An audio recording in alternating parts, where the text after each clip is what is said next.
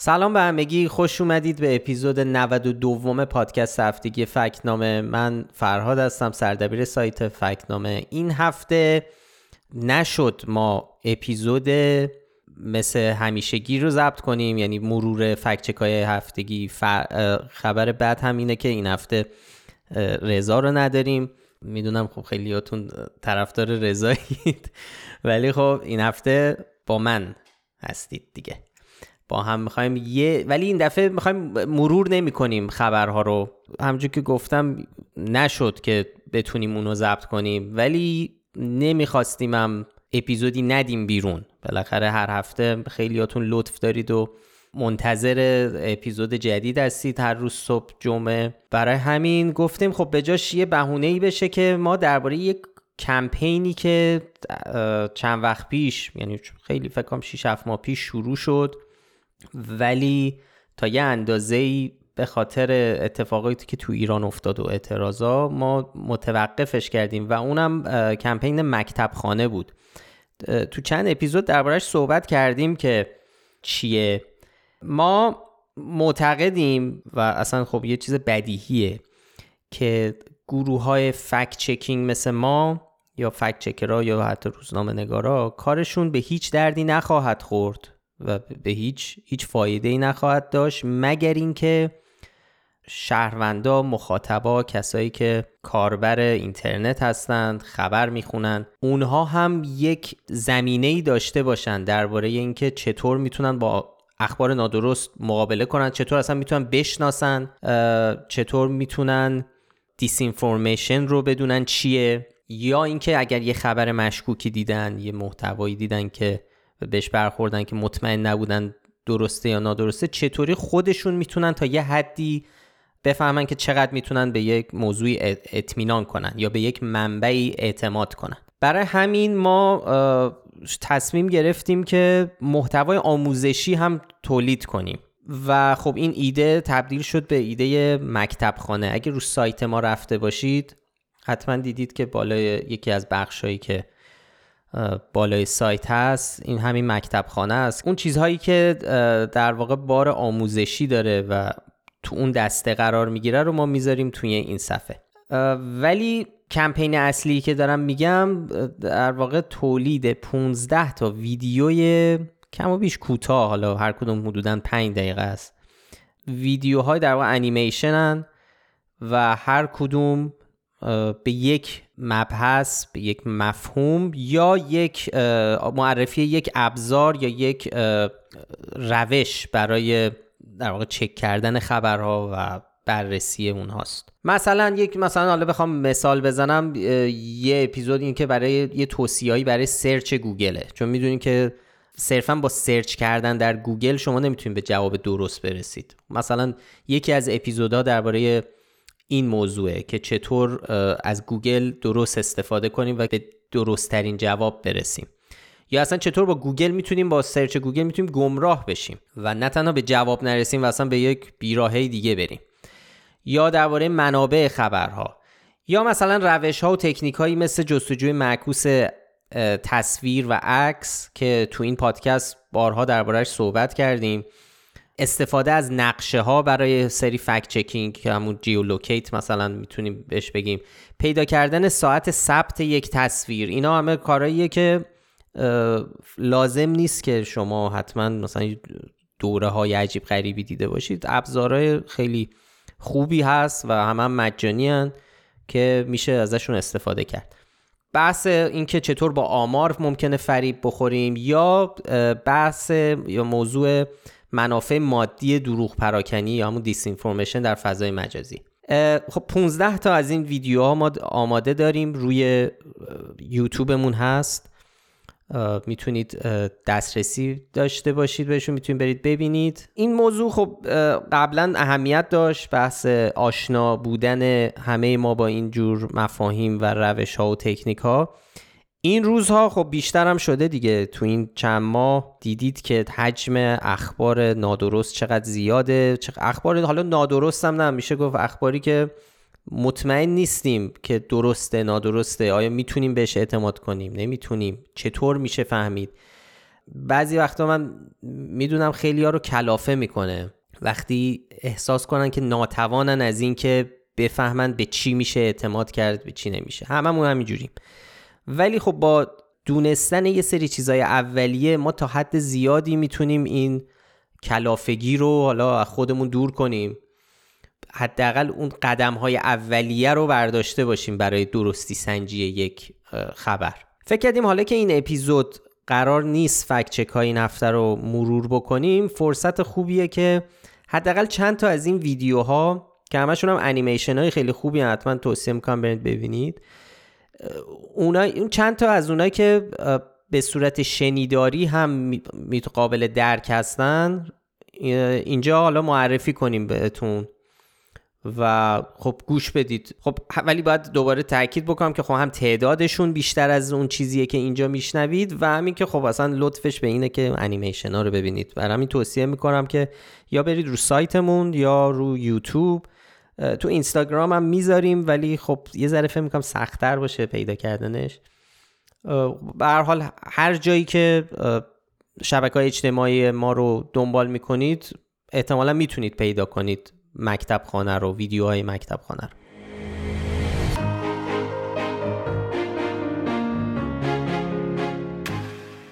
خب حالا به عنوان نمونه می‌خوایم چند تا از این ویدیوها رو با هم یه بخشایشون رو بشنویم. اولین ویدیویی که می‌تونیم بریم سراغش ویدیویی که درباره حباب اطلاعاتیه. همجور که می‌دونین خب ابزارهای جستجو مثل گوگل یا شبکه های اجتماعی مثل فیسبوک و اینا فعالیت های ما و کلا علاقه رو ذخیره می‌کنن.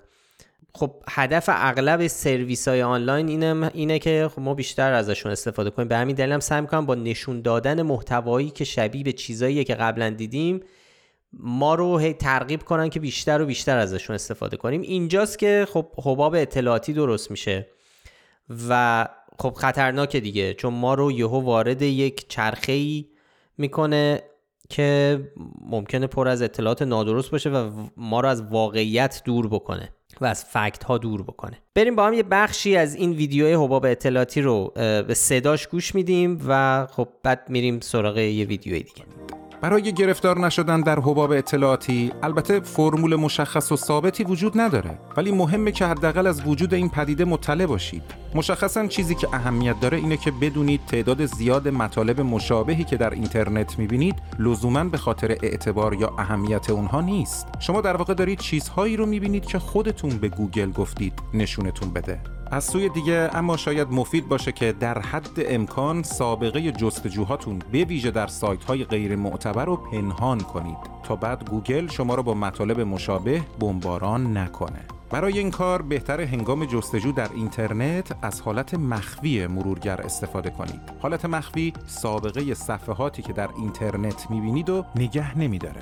برای مثال در هنگام استفاده از مرورگر کروم می‌تونید برای باز کردن صفحه در حالت مخفی اول روی علامت سه نقطه و سپس روی گزینه New Incognito Window کلیک کنید. یک توصیه دیگه برای بمباران نشدن با مطالب مشابه اینه که سابقه فعالیتاتون در گوگل رو مرتبا پاک کنید. برای این کار باید ابتدا به آدرس myactivity.google.com برید. اگه از قبل sign in نکرده باشید از اینجا می‌تونید وارد حساب کاربریتون در گوگل بشید پس از ورود به حساب کاربری این امکانو دارید که سابقه فعالیت های قبلی رو ببینید و پاک کنید فیسبوک، اینستاگرام، توییتر و سایر شبکه های اجتماعی هم برای شما حباب اطلاعاتی درست می کنند. وقتی در حساب کاربری یک نفر در فیسبوک عکسی رو لایک می کنید یا زیر پستی کامنت می‌ذارید و یا اینکه ویدئویی رو نگاه می کنید فیسبوک همه اینها رو به خاطر میسپاره. در نتیجه پست های خب این از حباب اطلاعاتی کاملش رو همونجوری که گفتم می‌تونید برید ببینید. یکی دیگه از موضوعاتی که بهش پرداختیم که به نظرم خیلی مهمه بحث گمراهی به دست گوگله. خب این اتفاق تو چه مواردی میفته؟ مثلا وقتی شما یه سوال دارید و اون رو تو گوگل می‌زنید ممکنه ببینید میلیون ها صفحه درباره اون مطلب وجود دارن. در حالی که اصلا اون مسئله یه باور نادرسته. ولی خب مثلا این موضوع که بحث مثلا صاف بودن زمین تخت بودن زمین. خب شما اگه بزنید تخت تخت بودن زمین رو سرچ بکنید هزاران منبع براتون میاد گوگل معرفی می‌کنه درباره تخت بودن زمین. ولی خب این لزوما به معنی درستی اون موضوع نیست. برای همین باید خیلی مواظب باشیم که چطور از گوگل استفاده می‌کنیم.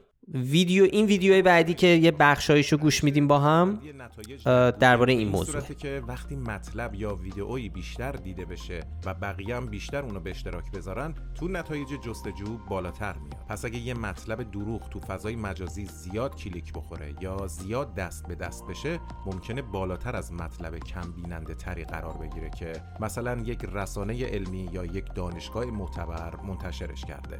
توجه داشته باشین که تو مثال اخیر اون 23 میلیون نتیجه جستجوی زمین تخت است. تعداد صفحاتی تو اینترنت رو نشون میده که در اونها حداقل یکی از سه کلمه زمین تخت و است یا ترکیبی ازشون به کار برده شده. منتها گوگل ابتدا سایت هایی رو نشون میده که هم هر سه کلمه رو ترجیحاً به همین ترتیب به کار بردن و هم اینکه پربیننده تر از بقیه بودن. در اینجا ممکنه یادآوری مفهوم بمباران گوگلی هم مفید باشه. بمباران گوگلی اقدام هماهنگ افرادیه که قصد دارن یک صفحه اینترنتی رو به طور مصنوعی تو جستجوهای گوگل بالا ببرن. در این روش مثلا سایت های متعدد یا حتی حساب های زیادی تو شبکه های اجتماعی به یک سایت خاص لینک میدن تا گوگل فرض کنه که اون سایت محبوبیت بالا یه مفهوم دیگه هم که تو مکتب خانه تو یک تو ویدیوهای مکتب خانه بهش پرداختیم استفاده از سایت های خارجیه به عنوان منبع معتبر خبری. یعنی چی؟ یعنی یه خبر توی سایت فارسی منتشر میشه.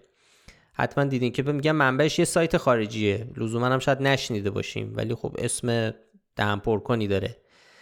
ولی خیلی وقتا اینطوریه که اون سایت های خارجی اصلا جعلی هن.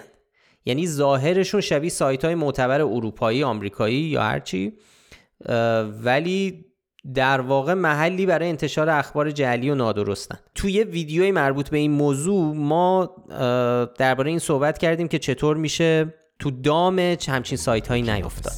با همین بخشی از این ویدیو داشت که در خیلی موارد تشخیص سایت های تقلبی از نسخه های اصلی به سادگی امکان پذیر نیست. شاید یکی از سرراستترین راه های تشخیص مراجعه به فهرست هایی باشه که از آدرس های تقلبی منتشر میشن. مثلا سایت درستی سنجی factcheck.org دارای یک فهرست از سایت هایی که سابقه انتشار خبر ساختگی رو داشتن. فهرستی که هر از گاهی به روز میشه و البته عمدتا رسانه های انگلیسی زبان تمرکز داره. سایت ویکیپدیا هم فهرستی از سایت های جعلی رو تهیه کرده و بروز می‌کنه. هرچند که بیشتر این سایت ها دیگه در دسترس نیستند چون از فضای اینترنت حذف شدن. سایت های تقلبی اما بسیار بیشتر از اون هستند که بشه آدرس تمامشون رو در چنین فهرست هایی پیدا کرد. در نتیجه مجبوریم برای شناسایی بقیه از روش های دشوارتری خب استفاده کنیم. یه بخشایی از چون آدرس خیلی از مربوط به سایت های خارجی. همونجور که گفتم اینا هر کدوم 5 دقیقه است. در واقع اون چیزی که اینجا داریم میشنویم خب نصف اون ویدیو هاست. یکی از موضوعات دیگه ای که تو انیمیشن های مکتب خانه بهشون پرداختیم بحث تبلیغات سیاسی تو شبکه های اجتماعی. خب خیلی از وجود تبلیغات تجاری تو شبکه اجتماعی خبر دارن ولی غیر از اون احزاب سیاسی و دولت های مختلف هم برای تبلیغ افکارشون برنامه هاشون نماینده هاشون تو فضای مجازی هزینه می‌کنن تبلیغ سیاسی می‌کنن. حالا یه بخشی از اینا خیلی شاید به ایران بگین مربوط نیست چون ایران تحریم خیلی از گروه های سیاسی یا افراد سیاسی شاید نتونن تبلیغ بخرن تو شبکه اجتماعی ولی این دلیل نمیشه که پولی خرج نشه برای پیش بردن یه سری نظرات و سیاست هایی که می‌خوان ترند بشه حالا به اصطلاح. مثلا راههایی مثل ترند کردن یه هشتگ هنوز می‌تونه به عنوان یه روشی برای تبلیغات سیاسی استفاده بشه که تو ایران هم زیاد استفاده اما شده. بسیاری دیگه از اونها نتیجه فعالیت تشکل‌هایی هستند که برای تبلیغات سیاسی پول خرج می‌کنن در ایران انجام این تبلیغات مکررن خبرساز شده. به عنوان نمونه در دومین سالگرد کشته شدن قاسم سلیمانی فرمانده نیروی قدس سپاه هشتک هیرو در توییتر ترند شد. اما بعدا علی اکبر رائفی پور مدیر مؤسسه مساف گلایه کرد که ادعی ترند شدن این هشتگ از سوی مؤسسه رو به نام خودشون فاکتور کردن گلایه‌ای که به وضوح به بودجه صرف شده برای تبلیغات اشاره داشته. با توجه به چنین واقعیت‌هایی همیشه باید کنجکاو بود که آیا داغ شدن موضوعات در فضای مجازی به خاطر توجه شهروندان معمولی بوده یا نتیجه پروژه های تبلیغاتی؟ بررسی هشتگ های ترند شده می‌تونه برای پاسخ دادن به این پرسش مفید باشه. مثلا در توییتر میشه با کلیک کردن روی یک هشتگ توییت های منتشر کننده اونو دید. بعضی اوقات با این کار به حسابهایی برمیخورید که یک هشتگ رو دهها یا حتی صدها بار توییت کردن. خیلی از اونها اسامی مستعار دارن و آدرسشون مجموعه پرتعداد از حروف و اعداد بی ربطه. البته استفاده از اسامی مستعار برای کسانی که علیه حکومت فعال باشن به علت خطرات این فعالیت در کشور قابل درکه. اما اگه حسابهای بیشماری فرزن برای دفاع از حکومت از نامهای ساختگی استفاده کنند به ویژه اگه مدعی فعالیت در داخل هم باشند باید به واقعی بودنشون شک کرد. اگرم بسیاری از این حسابها به تازگی ایجاد شده باشند باید بیشتر شک کرد. چون این احتمال که ایجادشون در واقع بخشی از یک پروژه تبلیغاتی در زمانی خاص باشه تقویت میشه. در سایر شبکه های اجتماعی هم با دنبال کردن هشتگ های ترند شده و حساب های مبلغ اونها می‌تونیم در مورد ماهیت این حساب ها اطلاعات بیشتری به دست بیاریم. این کار هرچند لزوما به نتیجه قطعی منتهی نمیشه اما در اغلب مواقع کمک می‌کنه که در مورد واقعی بودن یا پروژه‌ای بودن ترندها تصور واقعی تری خب این بخشایی از ویدیوی تبلیغات سیاسی بود. یه مبحث دیگه هم که تو این ویدیو بهش پرداختیم یعنی یه ویدیو رو بهش اختصاص دادیم موضوع منافع مادی بود که پشت دروغ پراکنی تو فضای مجازی وجود داره. خب دروغ پراکنی یا دیس انفورمیشن می‌تونه انگیزه های مختلفی داشته باشه مثلا انگیزه سیاسی ولی خب گاهی هم یه شخص یا نهادی اصلا برای کسب درآمد این کارو می‌کنن. که تو این ویدیو تا یه حدی سعی کردیم این موضوع رو باز کنیم و ببینیم که چطوری و مثلا چه مثال هایی حتی تو نمونای فارسیش که فیلمسازی وودشت در استرالیا چند سال پیش اعتراف کرد که مبتکر و سازنده هشت ویدئوی جعلی بوده که در 180 کشور دنیا بیش از 205 میلیون بار دیده شدن یک حساب سرانگشتی نشون میده که همین هشت ویدئوی کوتاه صدها هزار دلار درآمد سریع و آسون نصیب سازندش کرده باشه. نمونه های فارسی زبان این ویدئوها هم فراوونن. مثلا این ویدئو مدعی ایران بشقاب پرنده هایی ساخته که سریعتر از نور حرکت می‌کنن. یعنی بیش از 300 هزار کیلومتر در ثانیه یا حدود یک میلیارد کیلومتر در ساعت. اونم در شرایطی که به لحاظ علم فیزیک اساسا رسیدن به سرعت نور غیر ممکنه اما همین ویدئوی بی مبنا تا کنون بیشتر از 700 هزار بازدید کننده داشته و قاعدتا مبلغی چهار رقمی به دلار نصیب سازندش کرده. فیسبوک هم از روش های تقریبا مشابه برای تبلیغات استفاده می‌کنه. به همین علت کاربران بیشماری با انگیزه مالی به تولید محتوای دروغ در اون می‌پردازن به عنوان نمونه چند سال پیش ویدئویی جنجالی در فضای مجازی دست به دست شد که ظاهرا هواپیمایی را نشون می‌داد که در هوای طوفانی پس از یک چرخش 360 درجه ای تعادلش رو حفظ می‌کنه. این ویدئوی کوتاه البته ساختگی بود ولی حدود 14 میلیون بار دیده شد و بیش از 50 هزار بار به اشتراک گذاشته شد. در نتیجه انتشار اون در فیسبوک درآمدی شش رقمی از بابت اگه مخاطب فکتنامه باشید یا بوده باشید و کار ما رو دنبال کرده باشید می‌دونید ما یه نشانی داریم به اسم گمراه کننده و کمم بهش بر نمی‌خوریم و حتما دیدید دیگه.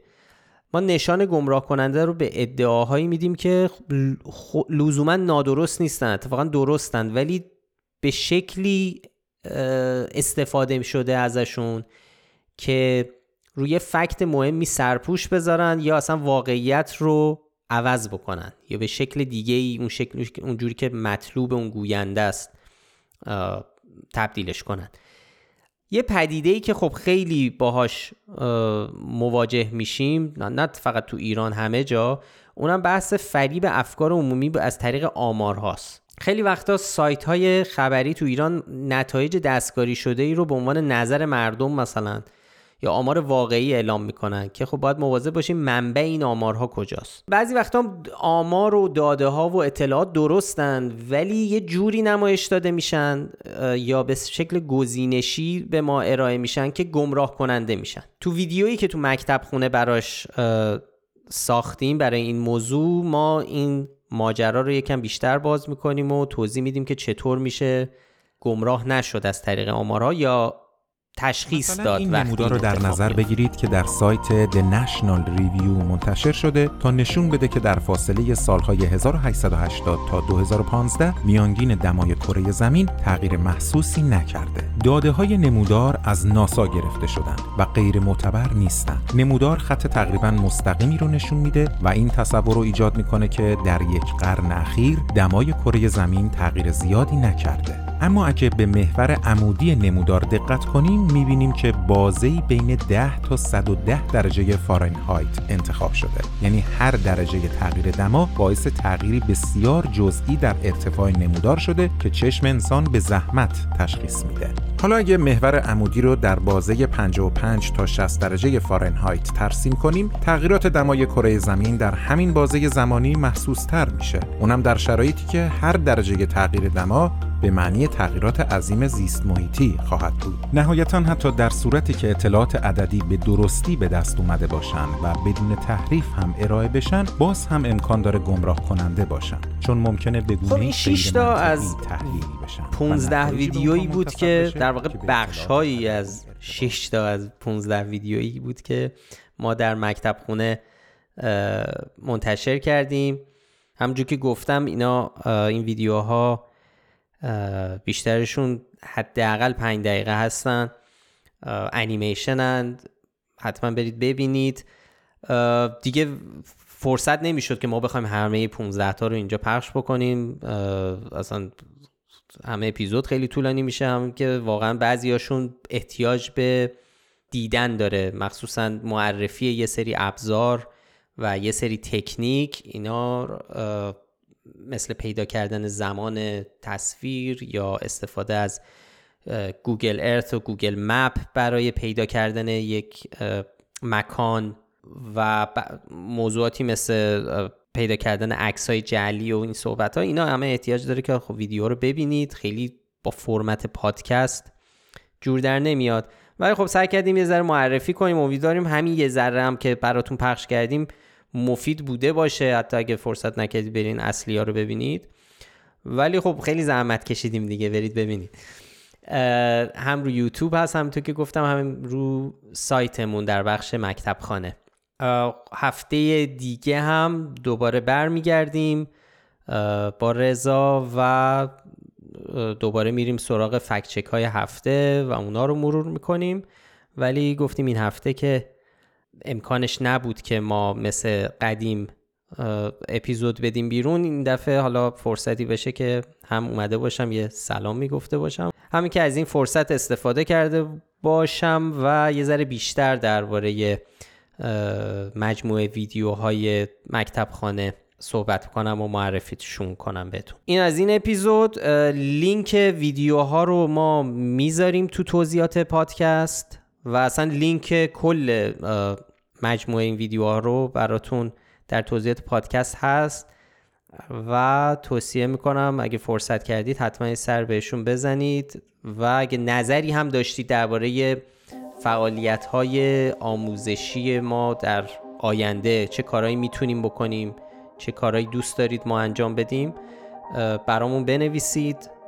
و خوشحال میشیم که کمکمون کنید که مثلا ما یه ذره ایده هم بگیریم که چی بیشتر به درد مخاطبا می‌خوره.